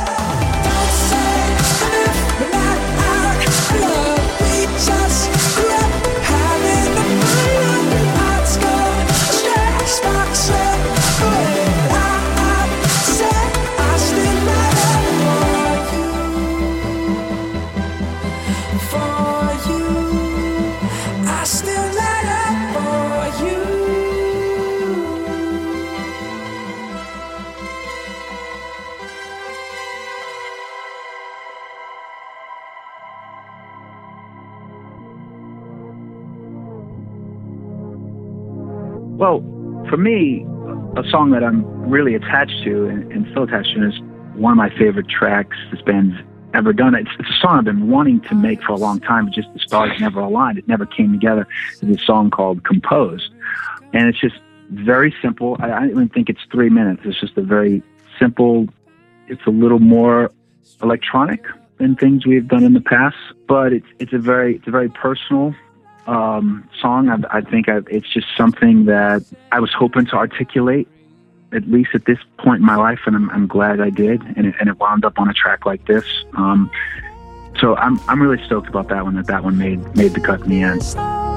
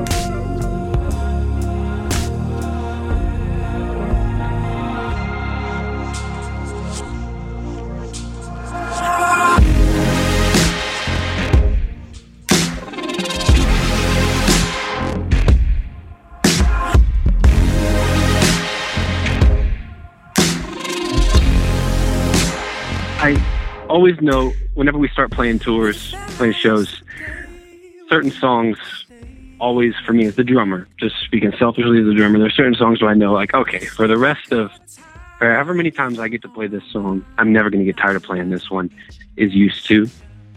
Um, probably for a similar reason, just because it's different for me, you know, than, than what we've done in the past and fun. I just love that. I love the way it feels to play. Like you feel good playing that song when on drums. And yeah, and uh, so you know that that's one I could I could go through the list, but Then that song, you know, that song I'd probably say is the one we worked the hardest on on this record. Yeah, I, geez. I think, Oh and my the, gosh. the way we worked the hardest on it is we did multiple versions of it, and I didn't expect it to be one that we were going to do multiple versions of.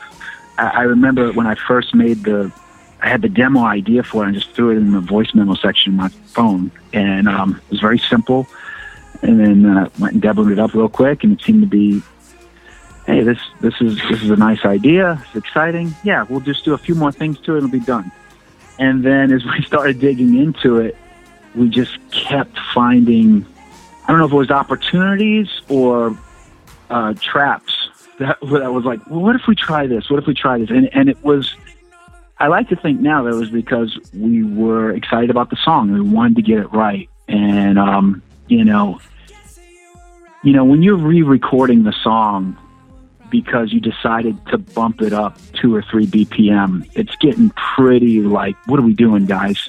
Um, and and that's what we that's what we were doing. We had just a million versions of this song that I'm not sure if I'd have listened to now, I'd be able to tell the difference between many of them. Um, yeah. But there, we at least got some remixes tucked away somewhere. Oh man, um, we got plenty of remixes. We got we got the Japanese special edition. We've got we've got various versions in different languages. We've got the re- like fast version, slow version, dubstep, country. You know the thing the thing that I think kept us going with that is every new version we did of that song, which might have been slightly different or drastically different, it yielded one small piece of the puzzle that was good. Yeah, that made it in the end. But anyway, I'm I am really proud of how that song came out. Um, and historically, whatever song we worked the hardest on in the record gets cut in the end. Um, So I'm glad I'm glad that didn't happen to used to. it made it. I think I think you know because there's there's definitely the amount of work we put into it doesn't necessarily come through when you listen to it. It doesn't sound like oh my god, this is like a Sistine Chapel of a song. You know, it's a pop song, a simple pop song. But what we were doing was we were working on the whole record through that song. Like we were trying to figure out what kind of band we want to be. That's what that's I think a big part of what was happening too is we were trying to stretch out and experiment with you know what the rest of the record might be as well. So is worth it. You know, it's it's all good, and um and you know if if it comes at least that song comes out good in the end, it's fine.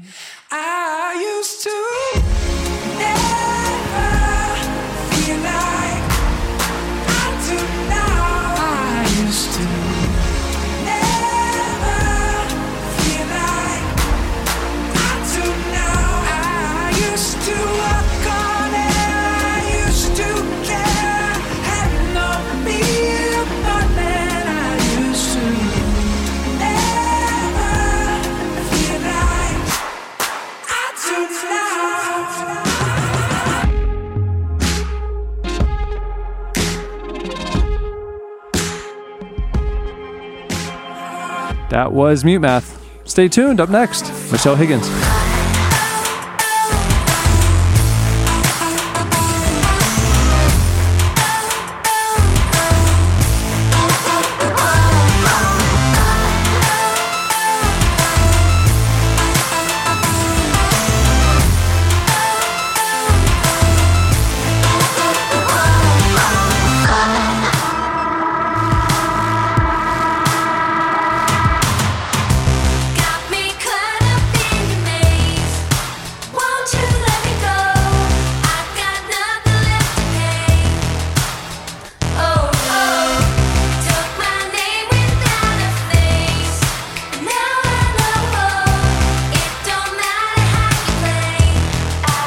You're listening to Tiger Town. The song is "Bullet from the Gun," which which you kind of need in Tiger Yeah. Town. Well, yeah, exactly. Yeah. Uh, a native of St. Louis, Michelle Higgins is actively engaged in the Black Lives Matter movement. She's also the director of Faith for Justice, a Christian advocacy group, and has held a number of leadership positions in kind of social justice and um, especially as it r- pertains to racial issues. A few weeks ago, almost 16,000 college students gathered for Urbana, a Christian conference promoting cross cultural missions. While the event featured high profile speakers like David Platt and Francis Chan, easily the most talked about session was from Michelle Higgins' Yeah. talk about the evangelical church and the Black Lives Matter movement. Her address generated some controversy, mainly surrounding the, uh, her support for Black Lives Matter and some side comments she made during her talk, causing InterVarsity, the, the organization that put on Urbana, to respond officially and in follow up interviews. Our very own Aaron Hanbury talked to Michelle about the Urbana talk and the importance of Black Lives Matter for all Christians.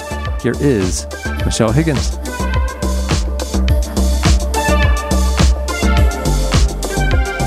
So you spend a little bit of time in your talk explaining what Black Lives Matter is and what it is not. And so, uh, you know, for our purposes here, can you describe and help us get our heads around what Black Lives Matter or what the Black Lives Matter movement is um, in a tangible sense outside of, you know, a hashtag?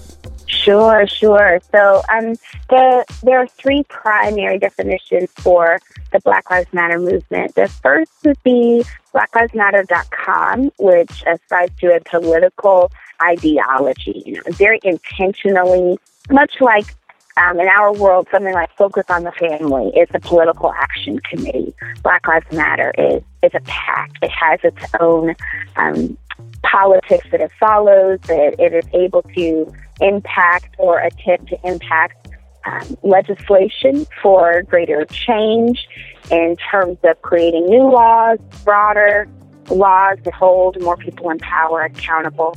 So the second definition would be Black Lives Matter as a decentralized movement that maintains its momentum by having local organizers and activists take on a clarion call to people in their own spaces. Instead of trying to do things on a national level all the time, the Black Lives Matter movement keeps a decentralized but not um, not really completely separate in how it in how it affirm achieves its goal. So every goal around the nation is we want to affirm that nobody has the right to decide whether or not a person dies is executed on the street. So the movement is very clear in what it affirms. Nobody has the right to go and harass or kill a police officer. The movement's very clear in those things. Um, but it is headless intentionally, and that's actually an opportunity for Christians. So that would be the second definition. Then the third definition comes from mainstream media, more so media on the right, and that definition would be that Black Lives Matter is a return or an attempt to turn the nation into Afro-centristic values. Uh, It's an attempt to wipe out Jesus with Kwanzaa. It's an attempt to destroy uh, police forces and government municipalities around the United States. And that, that third uh, definition of Black Lives Matter is one that we often hear the most. You know, the one that people say affirms the killing of police, um, affirms the hatred and blaming of, of white people. And sadly, it's that third that third definition that we hear a lot in churches, and it happens to be the one that is the least true to the actual movement of Black Lives Matter and the actual political ideology.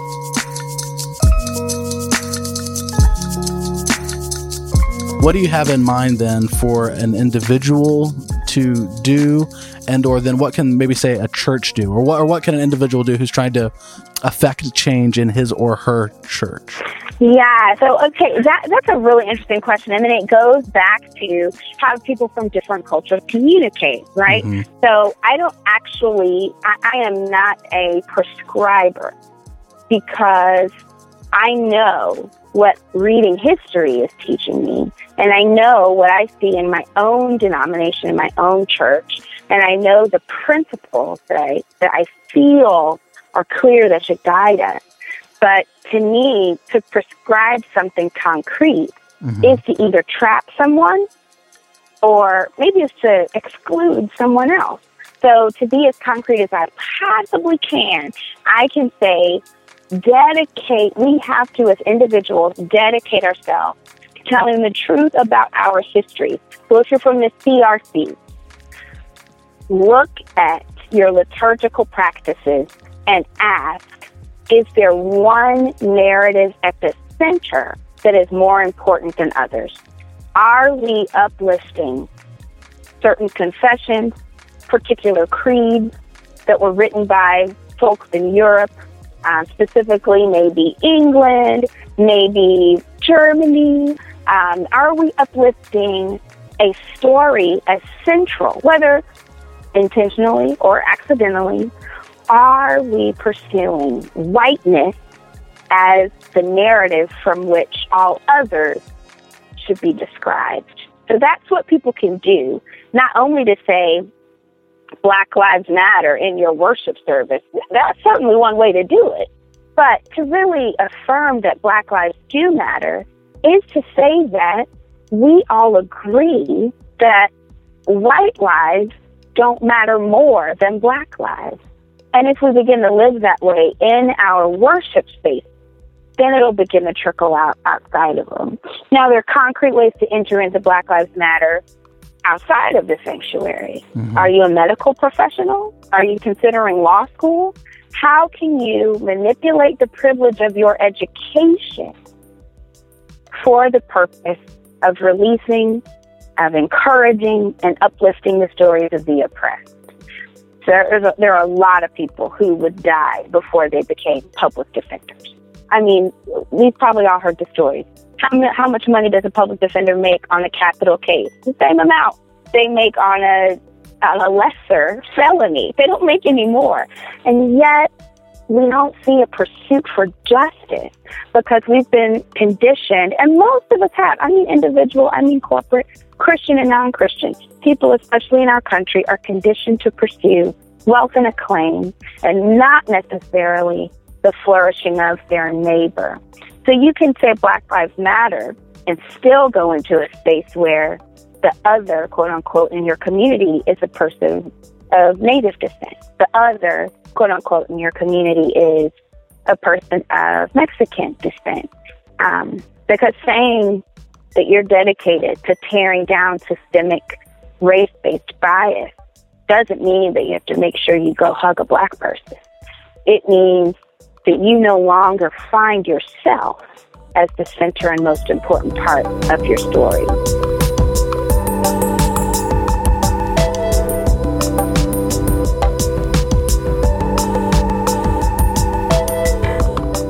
Why does the evangelical church, why do Christians need to embrace and support uh, the Black Lives Matter movement? Oh, that is a great question. um, uh, I, I believe in my soul that the evangelical church missed an opportunity over at least two decades to be the Black Lives Matter movement. I believe that after Dr. King was killed and in multiple other instances took the civil rights movement into something of a what people would call an underground phase. Um, and then it, it's really just resurfaced on a national, on a broad scale. I, I believe that the church lost momentum. The church in the 70s and 80s began to remove or separate justice and reconciliation. And in truth, those two words um, should be interchangeable. Reconciliation is not just a hug and a kiss and now we're okay. True reconciliation involves equity, racial equity. And the evangelical church, in a number of different um, hug a black person movement, is what we call them, and a number of different movements um, that sought after sitting at tables and, and talking to each other, it got stalled in a real pursuit of reconciliation, which would be seeking both substantive, transformative change and the transformation of the heart that would lead to truth telling on a systemic level. And so those three things were removed from the reconciliation movement that the civil rights, the initial civil rights movement was bringing about. And the church became comfortable in just holding hands and singing. The church became comfortable in putting all of our happy times inside the sanctuary and beginning to ignore a wave of injustices happening outside of the sanctuary wall. The church has built many, many big barns and has decided to protest for innocent victims instead of doing a holistic cry for the sanctity of all life, those who are naughty and those who are nice. And so we've missed our chance to become, to be the Black Lives Matter movement.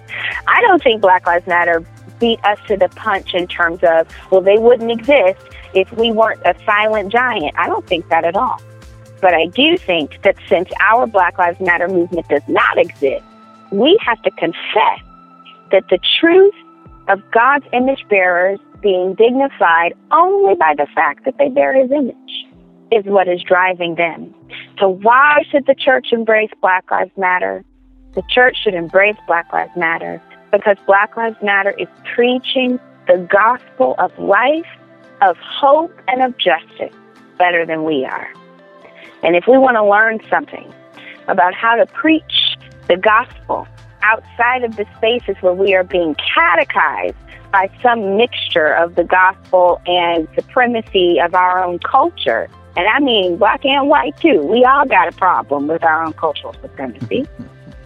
if we want to learn how to preach a fuller gospel that really invites people to revel in the fact that they are alive and they are created in God's image, then we have to take the truth that we know is owned by the author of truth. We have to go and begin to participate with people who has a kernel of it. We have to participate with people who have a gram, a grain of that golden truth. And the more that we see God's truth shining through people who haven't even been purified by Him, the more they will see our fearlessness and our boldness in not watering down what we believe, but not hiding our light simply because they don't share our belief. It's our greatest testimony. The church has to go in and say, I think you're telling the truth because we're committed to truth telling. And the church has to go in and say, hey, Black Lives Matter is um, this political ideology. I don't know if I trust the part that might be rooted in Marxism because I'm committed to truth telling. The church has to go and say to its own pastors and church leaders, hey, y'all, um, why are we so uncomfortable with uh, a jazz style hymn? Because I'm committed to truth telling. The church has to be able to look at each other and say, whenever we see God's truth, we have to know that the maker of that truth is stronger than any opposition to that truth that might arise. And so if I hide myself from the areas where his truth is being preached, then I'm actually participating in the perpetuating of some of the dangers and the lies that come attached to that truth. So if I'm not in those spaces to tell people Jesus loves justice and Jesus loves you and he's calling you into his family, then what what what's it worth for me to go do missions in another country? If I'm not rehearsing God's mission in my city, or I mean, and I don't even mean like let's go and shut it down. I just simply mean affirming that there is God's truth somewhere else. If I'm not rehearsing that here, then I'm going to be really bad at making disciples of all nations.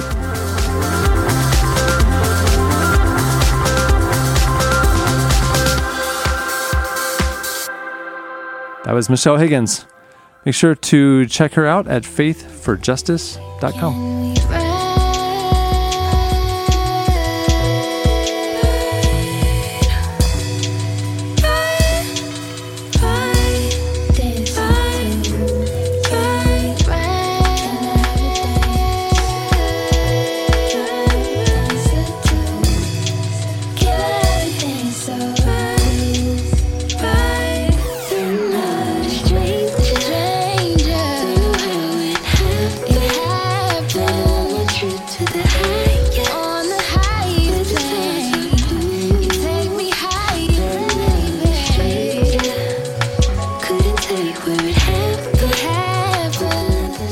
You're listening to Arima Ederra. The song is Trippin' on You.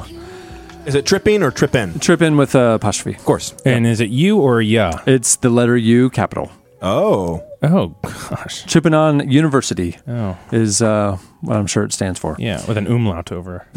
Um, Trippin' it's on time for ooh. your feedback, but before feedback, we have our corrections and apologies.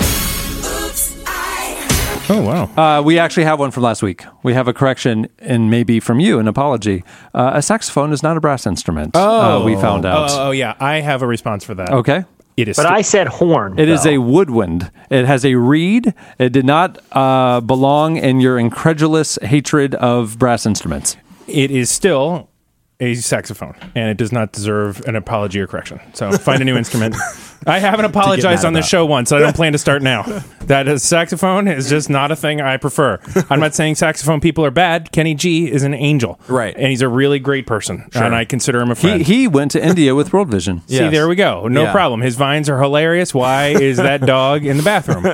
I, w- I have even though I'm not into like Kenny G music, I, I kind of have like a David Blaine type affinity for him because I heard he can do circular breathing where he can just hold a That's note while breathing and Yeah. See, I mean that's that's like a superhuman power. to people me. take it too personally because 'cause- I've tried and I passed out. Yeah, people take it personally that I didn't like their instrument. It's not that I don't like them. I'm sure, actually, I'm not sure they're great, but there's a 50 50 chance they're on par with all people. I just think that their instrument makes me like hurt in my ears. Like when I see their instrument, I want to grab it out of their Yeah. hands and just hit them with it and tell them how terrible Yeah. the instrument is and they are for playing. So That's take your reeded woodwind brass instrument But and go home. But that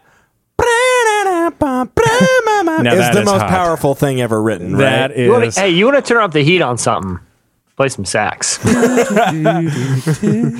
right, well, it's time for your feedback. Uh, last week we had a special segment. Uh, Science Mike, uh, uh, Science Mike McHargue joined us. I think that's why he just goes by Science Mike. Yeah, and uh, and, and we had a, a thing. We we posed different scenarios to him. Uh, a good thing, if you, you could have a good thing, but it would come with uh, this less desirable uh, aspect as well. Do you take the the? Do you choose it? Do you take it or not? And so it's the, we called it the trade off. Yeah. Uh, he went through. It was a fantastic segment. He was he stole the show, uh, but it got us thinking. Uh, Jesse and Jeremiah are going to make the trade off home edition. Sure. And so we wanted to crowdsource it, and you guys sent us trade off scenarios all week over at relevantmagazine.com. You went to the podcast episode page, posted them there. You also hit us up on Twitter and gave us a ton of great trade offs.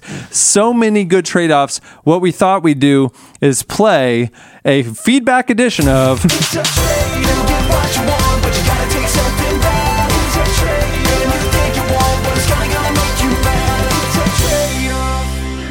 Man, So Jeremiah's those going to jingles are good, man. pose. Yeah, you're really good, It's really Jeremiah. crazy. He's going to pose uh, your trade-off scenarios to us. These, these are all your comments. He'll tell us who who wrote the different ones, and uh, here's the trade-off. also I have one bonus I want to throw out there towards the end that I've been really milling on. Noodling. Well, you can give that one to me, Jesse, because I'll be reading all these. oh yeah. there All you go. right. So, Eddie, mm-hmm. you are given a magic iPod with all past and future serial podcast episodes downloaded on it for your binge listening pleasure. Mm-hmm. But the trade off is you can only listen to the episodes while soaking in an above ground hot tub with a group of friends. Of course, you are not allowed to explain to them why you insisted they join you in the hot tub While you listen to Serial. while you listen to serial. I got, I got to tell you. It's by Tyler Dupree. I got to tell you, Tyler, it's it's a perfect question.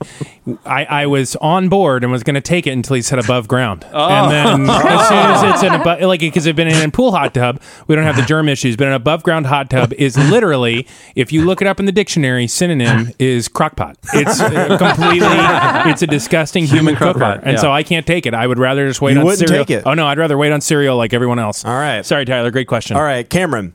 Ross Montgomery said, You have the ability to read any book in one day. Yes, even War and Peace. So any book. Any book. But you have to wear a helicopter beanie whenever you're awake. Oh, that's easy. So he's acting like me wanting to read 365 books a year or something like I want to do. No, Well- I, I passed just because I don't want to do that. Oh, because you don't even want to read books. you don't. You don't take either. I don't even- I don't even know how to read. So I'm no. fine reading the amount of reading I do. So I no, never- no trade off. No you can trade-off. read any book that you want with no trade off. I can read any book I want right now anyway. Oh, I would, man. It's I not would- in a day. I would take that in a second. All right. Well, you need to learn stuff. Yeah, when I like beanies on me. I think I look nice. right. Okay. Jesse. Helicopter. Justin Smith said, "You never have to sleep and are never tired, but the only music you can listen to for the rest of your life is Dave Matthews Band songs covered by other bands." Oh, that's interesting. That is so a like Kids terrible Bop thing. doing number 41? Right. Yeah. Awesome. Or Yeah. Sum 41 doing Crash Into Me. Oh, well, I think I would probably take, take the deal and just avoid a lot of music. Like I think I would, I because I, I've often thought like how much more. Well, Yeah. I mean, what I would do in all the hours that I spent just lying motionless in bed. You know, Right. so that would be a pretty great thing. Sure. You know, you have all this other time to do stuff. But yeah, you just have to avoid music unless you want to hear crappy Dave Matthews cover. So yeah, absolutely take the deal. Okay, Joy, this was a great one for you. Your voice slash stage presence rivals Adele, mm. but Gotten the that only shoes you can wear are Ginger Spice's Union Jack platforms from mm. Spice Girls. That's uh, So are you like famous? two- that's two gifts right there. Yeah, not to do whatever, but I, yeah, of course she's taking it. It's actually a That's by Serena. I I owned Petrie. the VHS tape Spice World. Okay, it came with a free poster. Okay, Eddie, same question to you then. Yeah, absolutely. absolutely. absolutely. Joy and I are going on tour. I'll bring the boots I already have. Next. but, but but you have to wear those in everyday life, even when you're not singing like Adele. Yes. Okay, so you have to wear those Yeah. shoes all day, every day. Forever. Yeah, I understand the question. Yeah, but and if, if Eddie and I, if we have a show, I mean, if we're if we're You're that famous. known, like Yeah. the shoes are our thing. It's what we're known for. We have to wear them. You know. Yeah. Yeah, I mean, when Yeah. you if you saw like Kanye in public, you don't want him wearing like Bermuda shorts and a Tommy Bahama shirt. You Yeah, want him to exactly. dress like Kanye. Yeah, like sweatpants and a gray shirt. Right. Everything tan right now. Right. That's his new look. Yeah. All right, Jesse, you have the ability to travel back in time, but every time you sneeze, you grow an extra finger on both of your hands. Oh no. Absolutely do it. I would because I would go back to the point where I have normal fingers. It's a time paradox, guys. Oh, oh nice. Stuck in this loop, but you know, the, the- but the the only thing, like, what if I have like an allergic reaction to something? Because temporarily, that's horrific. Yeah, 'Cause 'cause I, like, if you go back if to I the dinosaur era, there may be pollen in the air that you don't you've never experienced. Right. You're sneezing up a storm before you can come back to normal fingers. You've got like eighteen thousand fingers. That one was by Dad's Hot Takes. That's who submitted that one. So. Well, and they didn't clarify if you could come back to the future. Maybe you can just only keep going back. Yeah, there's so Oh. many loopholes in this. That's this. not a Yeah. time machine. Barely Yeah. makes sense. Well, you know, time travel is confusing, you guys. Yeah, yeah, no yeah. one's figured it out yet. Yeah. It's like a how does a bill get made? Yep, that's true. Um, there's a, there should be a song about time travel. Joy, Kevin Summit submitted this one. You have the power to end world hunger, but mm-hmm. everything you eat tastes like vegetarian Hot Pockets. Feels awesome. I feel like I know what Science Mike would pick. Yeah, right now. you have you have. Yeah. Uh, I, veg- again, I was just thinking it was going to be something really bad. I don't think Vegetarian Hot I- Pockets are I- fine. yeah, hot pockets are. It's just bread and cheese. good. Yeah, put a little bit of But the vegetarian vegetables. ones No, for your whole life. Yes, Yes, I would sacrifice. Yeah. Yeah. You're I noble. Mean, can you imagine if I said, "Nah"? You know what? I may. Yeah, maybe, let them starve. I want to. I want a plethora for my palate. I wa- I want a Big Mac. What if maybe you? I think you might want to reply to that one and ask for some clarity. Like, could you do half your life, half the people, or something? you know what I mean? Or half your meals, half the people, or just for breakfast and a third of the people, or something. Yeah. You know, so you know, you get a little bit of this and a little bit of that. Yes, So- I would do. You still get to go and have your cheesecake and your chicken fingers tonight, but at the same time, you helped out a couple kids. Right. Yeah. Right? All right. So Jesse, throw me the last one. Okay, so you can be the greatest rollerblader on earth right now. Am. now wow. that's kind of cool because you're the greatest at something, but you're the greatest at something that no one really cares about. right. Okay. like it's not something you want to show off, but the trade-off isn't that bad. Whenever you encounter someone eating a hot dog in public, you have to run as fast as you can, yell, no, slap it out of their hands, stomp it on the ground, and just look at him and say, I just saved your life. That's actually Oh, man. all awesome. Yeah. I actually think that one should have gone the other way. You can either slap a hot dog out of somebody's hand, but you no, also it's every have- hot dog you ever see. every hot dog you ever see, but also you have to be a great rollerblader. So Man, that's tough though because I go to restaurants that have hot dogs. yeah, I was going to say, your life do? becomes You're- a lot you're never hot dog. invited to a Fry here- barbecue Burger Fry ever here in again. Orlando was like because gourmet hot dogs are cool now. I was just in New York City. I can't imagine having to run ah. around and slap a hot Yeah, dog. you're going to have to avoid a lot of you urban order places. a hot dog at a restaurant. Baseball games and barbecues are out for you. Oh yeah, baseball sporting events. I mean, they're not out. You just have to do that. What do you order? One hot dog or a couple? You order two hot dogs. of course, everyone knows that. I know there's no or- way or you're one of eating those- hot dogs in front. I, I can tell where you're leaning on uh, by your face, but I'm just saying. Just remember, you're literally the world's best at something. Like, like they would televise you doing it because you're that good. That's the Yeah. thing with rollerblading, though. I think there is a world's best rollerblader right now. We don't know who that person is. We've never been able to see them. Like I think it already. I think he probably doesn't have the right manager. Jer- See, Jeremiah's a savvy guy. This is a guy who was had his music video on at American Eagle at like age. Probably too old to have your music on video on American Eagle. But still, 28. But still, you give you give Jeremiah that talent. I guarantee you, we're going to be seeing him, you know, on the next Nik Wallenda special, using his skill to do something awesome. All sporting events, every X Games, I'm sure, are filled with hot dogs. Yeah. So, oh gosh, Anywhere there's a gathering of people, there's probably a hot But you're the, you're the world. You're probably going to be sponsored, have a lot of money. You can just go down to the boardwalk and like go backwards through those cones like a boss. yeah. dude. My head says yes, but my heart says no. Hmm. There you go. No. And I, I wouldn't do it. All right. Well, that'll do it for the feedback edition of.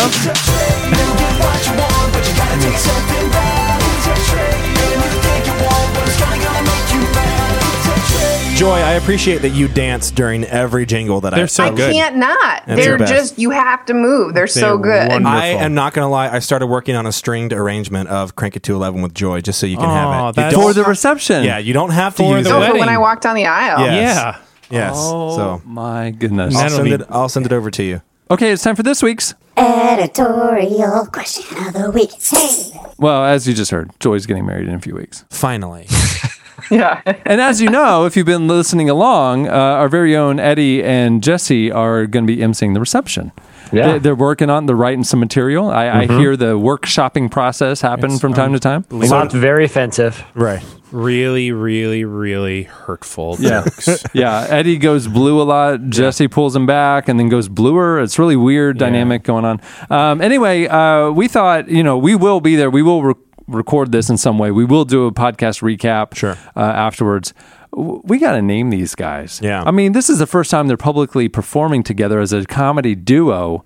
I think they, their their act needs a name. Yeah. Yeah. Well, that, that's it. I mean, like the, we talked about the Property Brothers. The reason they're so successful, catchy name. Everyone they remembers. branded Yeah. themselves. Yeah. Yeah. Yeah. Yeah. Yeah, because they're in. They listen. Here's why it's so clever. Because not only are they in the property business, but they're brothers. And, and Jesse And get this, one of them's pregnant. so Jesse and Joy, we, we've talked about this a little bit. We have some names already worked out. So why don't we just share a few that we have? Um, I like. uh, my Cookie and Cuddles. That was uh, Cookie and Cuddles. Well, I That's thought really was nice. really good. Yeah. Done. That's the one I want. Cookie and Cuddles. That's it. I mean, uh, sorry, no question of the week this week, everybody. yeah. and, and but we never establish who is who. No, and we are. very all- very critical. Yeah, and then but at the show we only call ourselves CNC Music Factory. that was an incredible joke that I thought Yeah, of. that's just really. Yeah, good. that was I didn't really even good. know that was coming. It happened as part two. Well, and I would say to the listeners for extra bonus points or extra credit, uh, we had discussed even the look. So Yeah. there were some pretty pricey smoking jackets that I thought would look really good on them, but are not in the budget. So Dumb and Dumber tuxedos. Yeah. Yeah. yeah. If you have a budget friendly look idea, let us know. Yeah. I What like about it. fun T-shirts? or capes. I'd like to have a T-shirt. Like like uh, Oh. like I'm with stupid Ah, with gotta the finger my white pointing to the left. Yeah, and- yeah, yeah. I want to do a pastel shoot uh, uh, suits and be lemon meringue. Oh, lemon meringue. Who's Yes. lemon? Who's meringue? Joe, I can't tell you. No, don't even know. Why are you called Lemon Meringue? Don't know. We don't know. Jeff, Why are you only playing CNC Music Factory and you're called Lemon Meringue?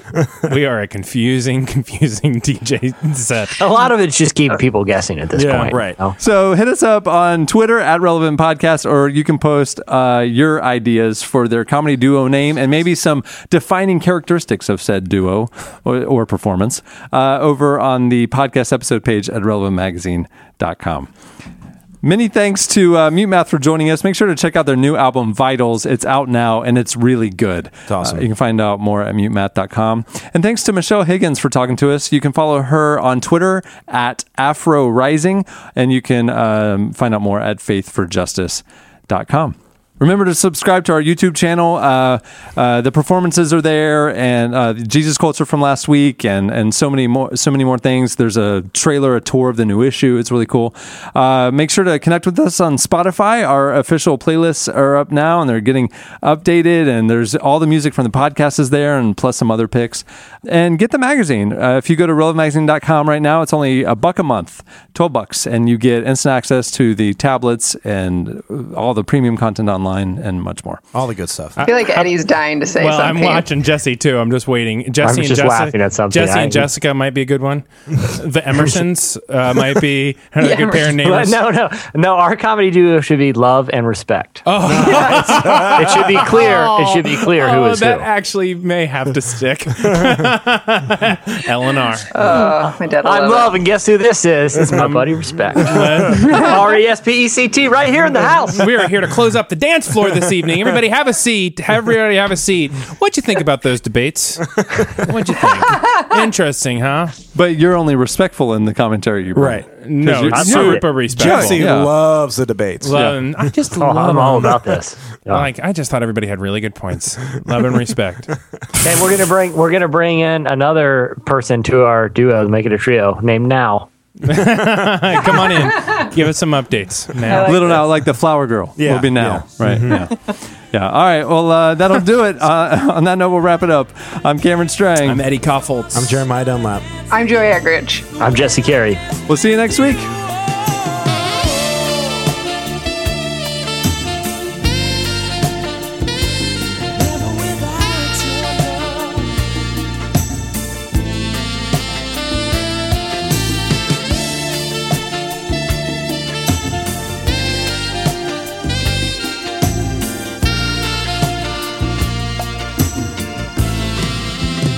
Thanks for listening to the Relevant Podcast. Connect with us on Twitter at Relevant Podcast and get bonus material from this episode and more at the podcast section on relevantmagazine.com. And don't forget to check the magazine out. It's available on newsstands and at the iTunes App Store, or you can subscribe online at relevantmagazine.com slash subscribe.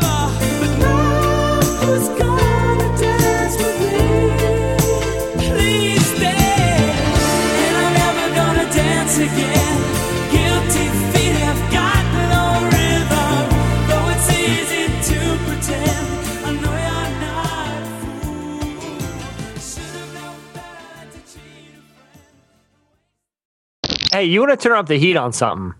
Play some sax.